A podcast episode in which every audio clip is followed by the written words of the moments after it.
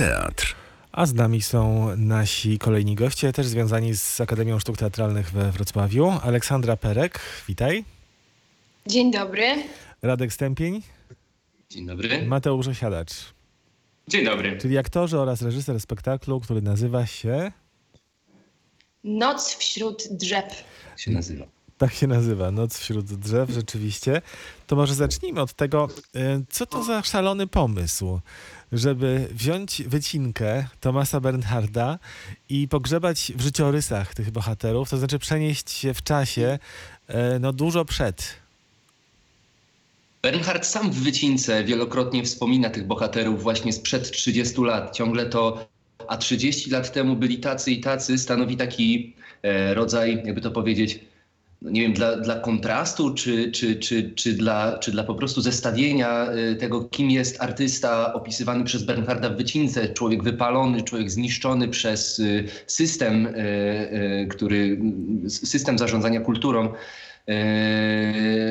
A wtedy te 30 lat wcześniej ci ludzie są określani jako tacy, którym się rzeczywiście coś chciało, o coś naprawdę chodziło. I pomysł, żeby to zrobić, to jest stosunkowo stary pomysł. I jak byliśmy z Konradem Hetelem, dramaturgiem, który współpracował z nami przy spektaklu, asystentami e, przy procesie w Teatrze Polskim we Wrocławiu, to wtedy właśnie pod wrażeniem ekipy Teatru Polskiego, e, pod wrażeniem samego przedstawienia wycinki, które obejrzeliśmy wtedy no, tyle razy, ile tylko się dało, e, wpadliśmy na taki pomysł, że kiedyś, kiedyś można będzie spróbować czegoś takiego. Zagłębić się w te postaci, doszukać się tego, o co tym ludziom chodziło, kiedy byli te 30 lat młodsi. No ale jakoś tak nie składało się za bardzo, aż do momentu, kiedy zaproponowano mi reżyserowanie dyplomu w y, Szkole Teatralnej we Wrocławiu. No a potem dowiedziałem się, że ekipa, z którą pracuję, to jest pierwszy rocznik, który fenomenu tego teatru polskiego, który ja pamiętam, uświadczyć po prostu nie mógł. To y, powodowało dwie, y, że znaczy to, to, to, to, to spowodowało taką decyzję, że musimy to zrobić, ale ta decyzja też miała y, takie, takie dwie, jakby to powiedzieć, y, takie, takie, takie dwie zalety tym, za tym wszystkim szły. Pierwsza jest taka, że rzeczywiście takim przedstawieniem jesteśmy w stanie jakoś to już no, niewiele młodsze, ale jednak troszeczkę młodsze od nas pokolenie e, mm, jakoś tak podpiąć pod te tradycje, skojarzyć ich z tym, co dla nas było e, przez pewien czas codziennością i takim naprawdę pięknym okresem życia, czego oni już nie doświadczyli, ale oprócz tego nikt z nich wycinki nie widział, więc nie było ryzyka, że ktoś będzie grał zamiast Tomasa Bernharda Piotra Skibę, zamiast y, nie wiem, Maja Wersberger y, Halinę Rasiakówną. Y, Nie było tego skażenia kreacjami aktorskimi, które już powstały. No a prawda jest taka, że kreacje były na tyle wybitne, że gdyby ktoś oglądał ten spektakl, to mógłby się mocno zasugerować. A w ten sposób byliśmy w stanie i podpiąć się pod tradycję i zrealizować coś, co jest no, pomysłem oryginalnym naszym, e, naszym własnym tekstem i naszą własną fantazją na ten temat. Mhm. W wypowiedzi Radka pojawiły się odpowiedzi na co najmniej cztery pytania, które miałem do...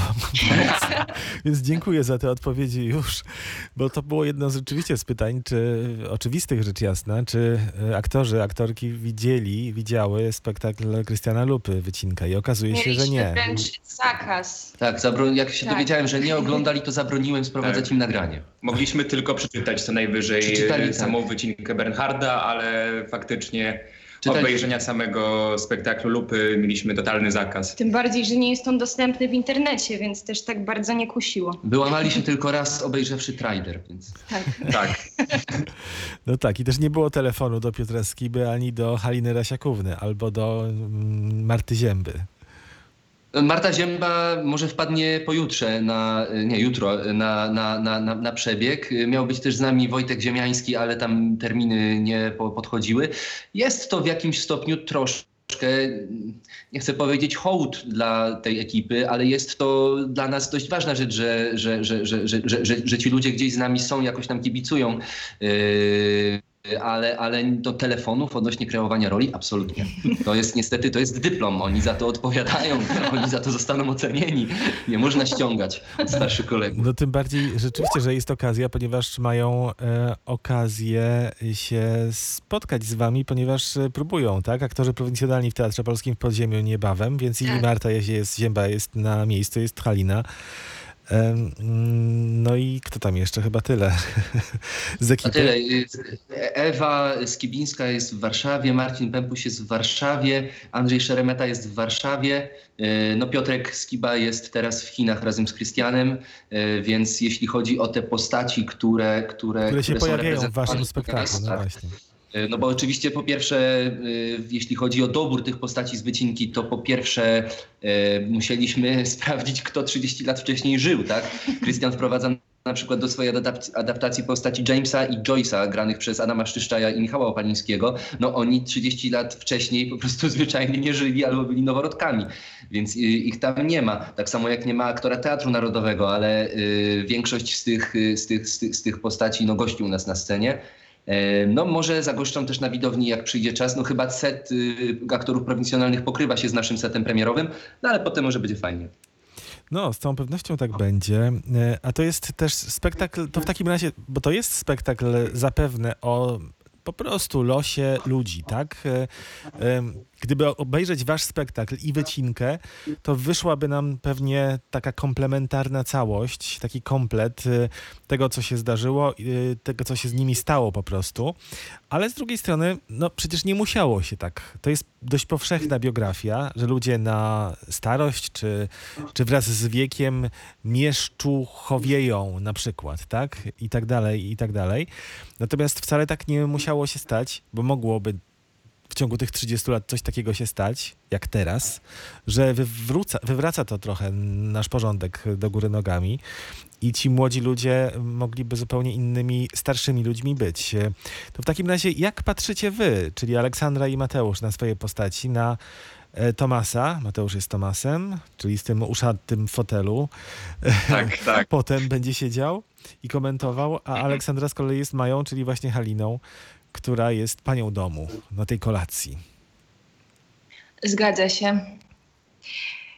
No jeżeli chodzi o kreowanie tych, budowanie tych postaci, no to na pewno z tym wiązała się duża obawa na początku, e, czy, czy podołam, tak? To znaczy publiczność już poznała wersję Mai Auersberger wykreowaną genialnie, tak słyszałam, nie widziałam, ale oglądać. zabroniło się oglądać e, przez Halinę Rasiakówną.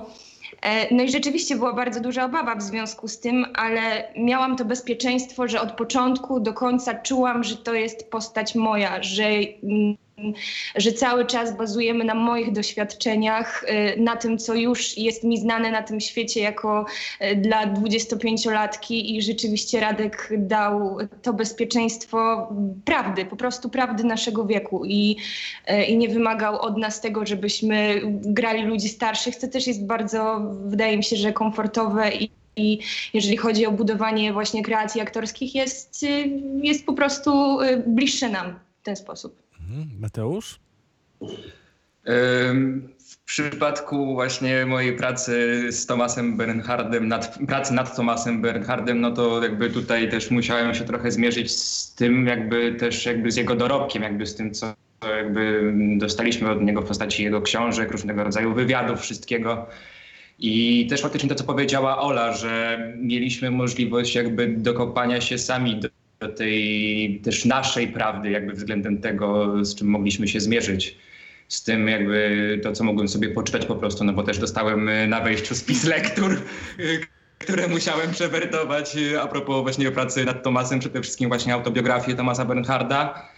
I na podstawie tego też już mi za- zaczęło się na początku właśnie coś tam już jawić, coś tam się szkicować i też właśnie bardzo dużo czasu, jakby to też właśnie plusem jak dla mnie jest tej pracy, że mieliśmy bardzo dużo czasu, żeby trochę poeksperymentować, porobić różnego rodzaju improwizacje, poszukać, posprawdzać, a co by było, gdyby ktoś spotkał się z kimś yy, w jakichś dziwnych okolicznościach, co by się wydarzyło. Też jakby dla nas, mam wrażenie, to była fajna możliwość pootwierania sobie różnego rodzaju furtek, też jakby nas samych, żeby zobaczyć, co te postaci nam robią i gdzie możemy z nimi sobie powędrować. Tak, i też wydaje mi się, że można tutaj śmiało powiedzieć, że te postacie wyszły głównie z improwizacji naszych.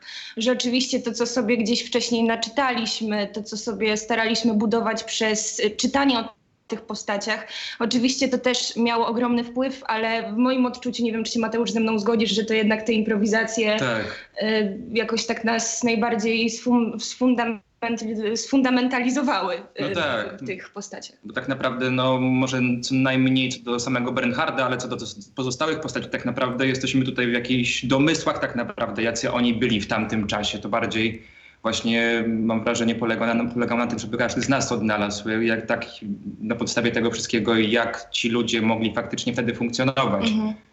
Tak, takie postaci jak na przykład takie troszeczkę poboczniejsze y, względem y, narracji wycinki postaci, jak na przykład, nie wiem, Alfred Remden, tak? Y, no to mamy kilka obrazów w Google grafikach i tyle o nim wiemy. Wiemy, że też na jakimś etapie pozbył się ręki.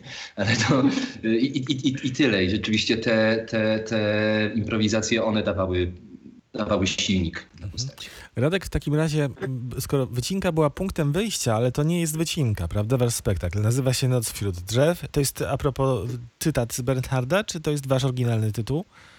Nie, to jest tytuł, na który jeszcze właśnie w 2016 roku wpadł Konrad Hetel, y, skoro kiedyś, czy wycinka, kiedyś drzewa zostaną wycięte, tak? Y, A teraz jeszcze możemy jedną z nocy wśród nich spędzić. Y, Gdzieś ta metafora człowieka jako rosnącego drzewa, y, lasu jako społeczeństwa, które żyje w jakiejś symbiozie, choć wzajemnie się jakoś tam drzewa rywalizują o słońce i tak dalej, no to to też nam towarzyszyło, ale, ale, ale to, to jest nasz oryginalny tytuł. Mhm. I teraz to pytanie, m, skoro wycinka jest punktem wyjścia i opowiadacie o artystach e, w czasie młodości, to też chyba no, musi być e, artysta w tym czasie, w którym e, wy jesteście, wy macie te 20 parę lat. E, Tu zresztą jest takie zdanie w opisie, że wrażliwość 20-letnich artystów nie zmieniła się tak bardzo od lat 50., mimo technologii i tak dalej, mimo różnych sytuacji i kontekstów. Ale jako reżyser pewnie też no, dawałeś takie zadania, czy dbałeś o to, żeby pewne sygnały tego, co się z nimi stanie w przyszłości, też były, tak? No tak, szczególnie, y, szczególnie kiedy patrzymy na przykład na postać Joanny, y, którą w spektaklu Krystiana Lupy grała Marta Zięba, u nas gra to Ula Kobiela. Y, jest kluczowe dla, nie tyle dla rozumienia tej postaci podczas oglądania spektaklu, ale dla budowania tej postaci, dla budowania jakiejś takiej koherentnej całości z wycinką, kluczowe jest to, że ona za 30 lat popełni samobójstwo. Ślady osobowości, która będzie do tego za te 30 lat zdolna, one muszą pojawić się już teraz. E, oczywiście dbaliśmy o to, żeby widz, który wycinki nie oglądał, widz, który wycinki nie czytał, e, mógł dostać pełnowartościowy posiłek teatralny, tak? Ale, ale ktoś, kto e, jest tak samo jak my podpięty do tej tradycji, e, wyczyta z tego znacznie więcej sygnałów dotyczących różnych postaci, na przykład tego, jak y, y, Ginny Bilrod i Anna Schrecker, na przykład postaci grane u lupy przez, y, przez Ewę Skibińską i Bożenę Baranowską, opisywane są przez y, Bernharda jako y, takie już hieny, takie y, kobiety, które w którymś momencie złapały mężów w ministerstwie już potem twórczość była drugorzędna, ważne było zdobywanie grantów. Na etapie, w którym mają tych lat dwadzieścia kilka, to jest jeszcze niemożliwe. To jakby takie, takie, takie, takie zniszczenie ideału artystycznego jest jeszcze niemożliwe, ale sygnał tego, że od tej pory y, będą szły w kierunku, w którym zdobywanie pewnego rodzaju pozycji i władzy y, będzie, będzie, będzie, będzie, czymś istotnym i czymś, czymś, czymś, co będzie kierowało tymi dwiema postaciami w komitywie, to znajduje się w przedstawieniu. Y, tak samo jak, tak samo jak wszystkie takie kwestie dotyczące, no właśnie, Remden skończył sztukę, prawda? Re- Remden odciął sobie rękę. Dlaczego Remden odciął sobie rękę? Y, Ekstremiści jacyś artystyczni y, są zdolni do takich rzeczy. Może ucho jak u Van Gogha to nie ręka, ale on, on, coś, on coś takiego zrobił. Y, No też, też szukaliśmy odpowiedzi na to, jaki jest człowiek, który za kilkanaście lat będzie zdolny do takiego gestu. Czy też na przykład Fritz, który 30 lat przed akcją wycinki jest mężem Joanny. Y, W, u, u Lupy siłą rzeczy nie było takiej postaci. Y, U Lupy jest John, grany przez y, Marcina Pempusia, ale Fritz wyjeżdża do Meksyku, Fritz zrywa relacje ze środowiskiem wiedeńskim. Co jest w człowieku, który kiedyś zrobi coś takiego? taka, taka powiedziałbym, e, jak to się mówi, backwards engineering, tak? E, Taka in, inżynieria wsteczna e, tych postaci. To było coś, co żeśmy przez taki wstępny okres prób uprawiali. No to do zobaczenia w Teatrze Akademii Sztuk Teatralnych. Pokazujecie to na scenie studio, tak? Tak. Tak. Czyli raczej y, celujecie w kameralny spektakl. Tak. Y, wiemy już, że mieliście zakaz y, oglądania czegokolwiek, co ewentualnie przetrwało w sieci. Natomiast myślę, że Radek wam trochę opowiadał o tym, jak on sam podglądał lupę przy pracy i jak, y, jak wygląda robienie takiego teatru. Radek był też asystentem przy procesie, tak? Y, Krystiana Lupy. Czy to jest teatr, który chcielibyście robić w przyszłości, Aleksandra i Mateusz?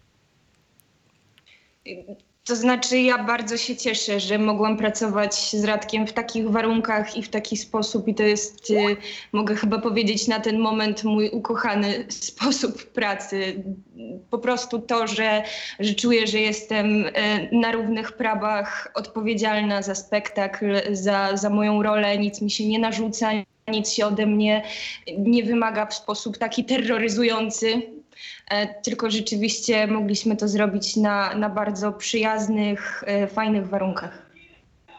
Y, Chyba naprawdę nie mogę dać nic innego niż po prostu zgodzić się z Olą i tak, jak najbardziej. No to jest jakby też tak dla mnie rodzaj teatru, w który jak najbardziej chciałbym iść jak najczęściej, jak najwięcej. No i oby się udało. Co oni mają biedni powiedzieć przy reżyserze, ale ja, ja, ja, nie, ja nie mam tutaj jakby takich uwarunkowań y, y, y, po, po, pozycjonalnych, więc ja mogę na pewno powiedzieć, że ta praca to była chyba no taka na, na pewno jedna z najważniejszych prac, jakie w ogóle w życiu zrobiłem, że jakby spotkałem akurat takich ludzi w pracy, którzy byli tak zaangażowani i tak, y, i tak współpracowali, że rzeczywiście droga do tego spektaklu to była jedna z takich piękniejszych przygód, nie tylko teatralnych, ale w ogóle. Mówi to Dla- człowiek, który wyreżyserował e, spektakl pełen sukcesów, czyli spektakl Śmierć Komi Wojażera w Gdyni. To też była piękna W przygoda. Gdańsku, Ale tu jest, tu jest troszeczkę coś innego, to znaczy przygoda y, w rodzaju Śmierć Komi Voyagera, czy tak jak teraz y, z pa- bardzo podobnym składem w Gdańsku robimy Fausta, to są, to są troszeczkę inne przygody. To jest jednak przygoda zawodowa, to jest jednak y, jakiś taki rodzaj y, dążenia do re realizacji wizji czegoś twardego, czegoś, co musi być skonstruowane, żeby móc wyrobić się w terminie, pono- jakby mieć, y, jakby umie, mie, mie, mieć jakiś taki rodzaj odpowiedzialności wobec widza, wobec aktora zawodowego. I to jest coś zupełnie innego niż praca ze studentami, którzy rzeczywiście chcą wejść w układ całkowicie kolektywny. I, i to tak naprawdę, no ja pisałem ten tekst z Konradem Hetelem, ale to, to oni tak naprawdę sobą gdzieś ten tekst w naszych głowach zapisali, a myśmy to tylko spisali do komputera. Więc, więc, więc, więc to, to jest taki rodzaj pracy. Taki rodzaj pracy też bardzo, bardzo lubię i wtedy to przekracza teatr dla mnie. Oczywiście tylko część osób będzie mogła zobaczyć, część chętnych ten spektakl, bo i 50% publiczność. Za chwilę zobaczymy, co będzie z kolejnym zamknięciem, otwarciem czy utrzymaniem tego, co jest. Czy planujecie e, rejestrację również spektaklu?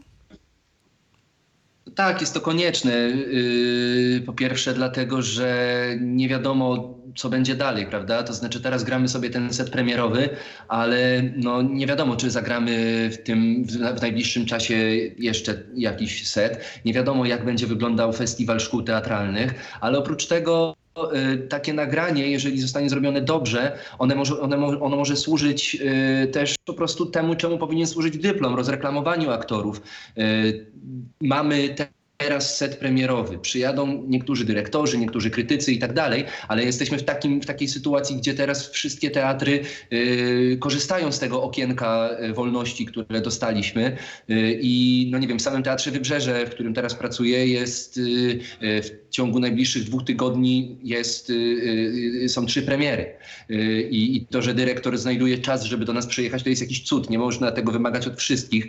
I być może trzeba będzie do niektórych takie nagranie po prostu rozesłać. Ono do tego też nam będzie potrzebne. A Tak. poza tym Ale z tego miejsca wszystkich serdecznie zapraszamy na nasze spektakle. Gramy teraz od piątku na scenie studio. E, Liczba miejsc jest rzeczywiście ograniczona, ponieważ na widowni może zasiąść 38 osób, ale to i tak y, y, całkiem sporo w porównaniu do tego, co się działo no e, przy 25% publiczności.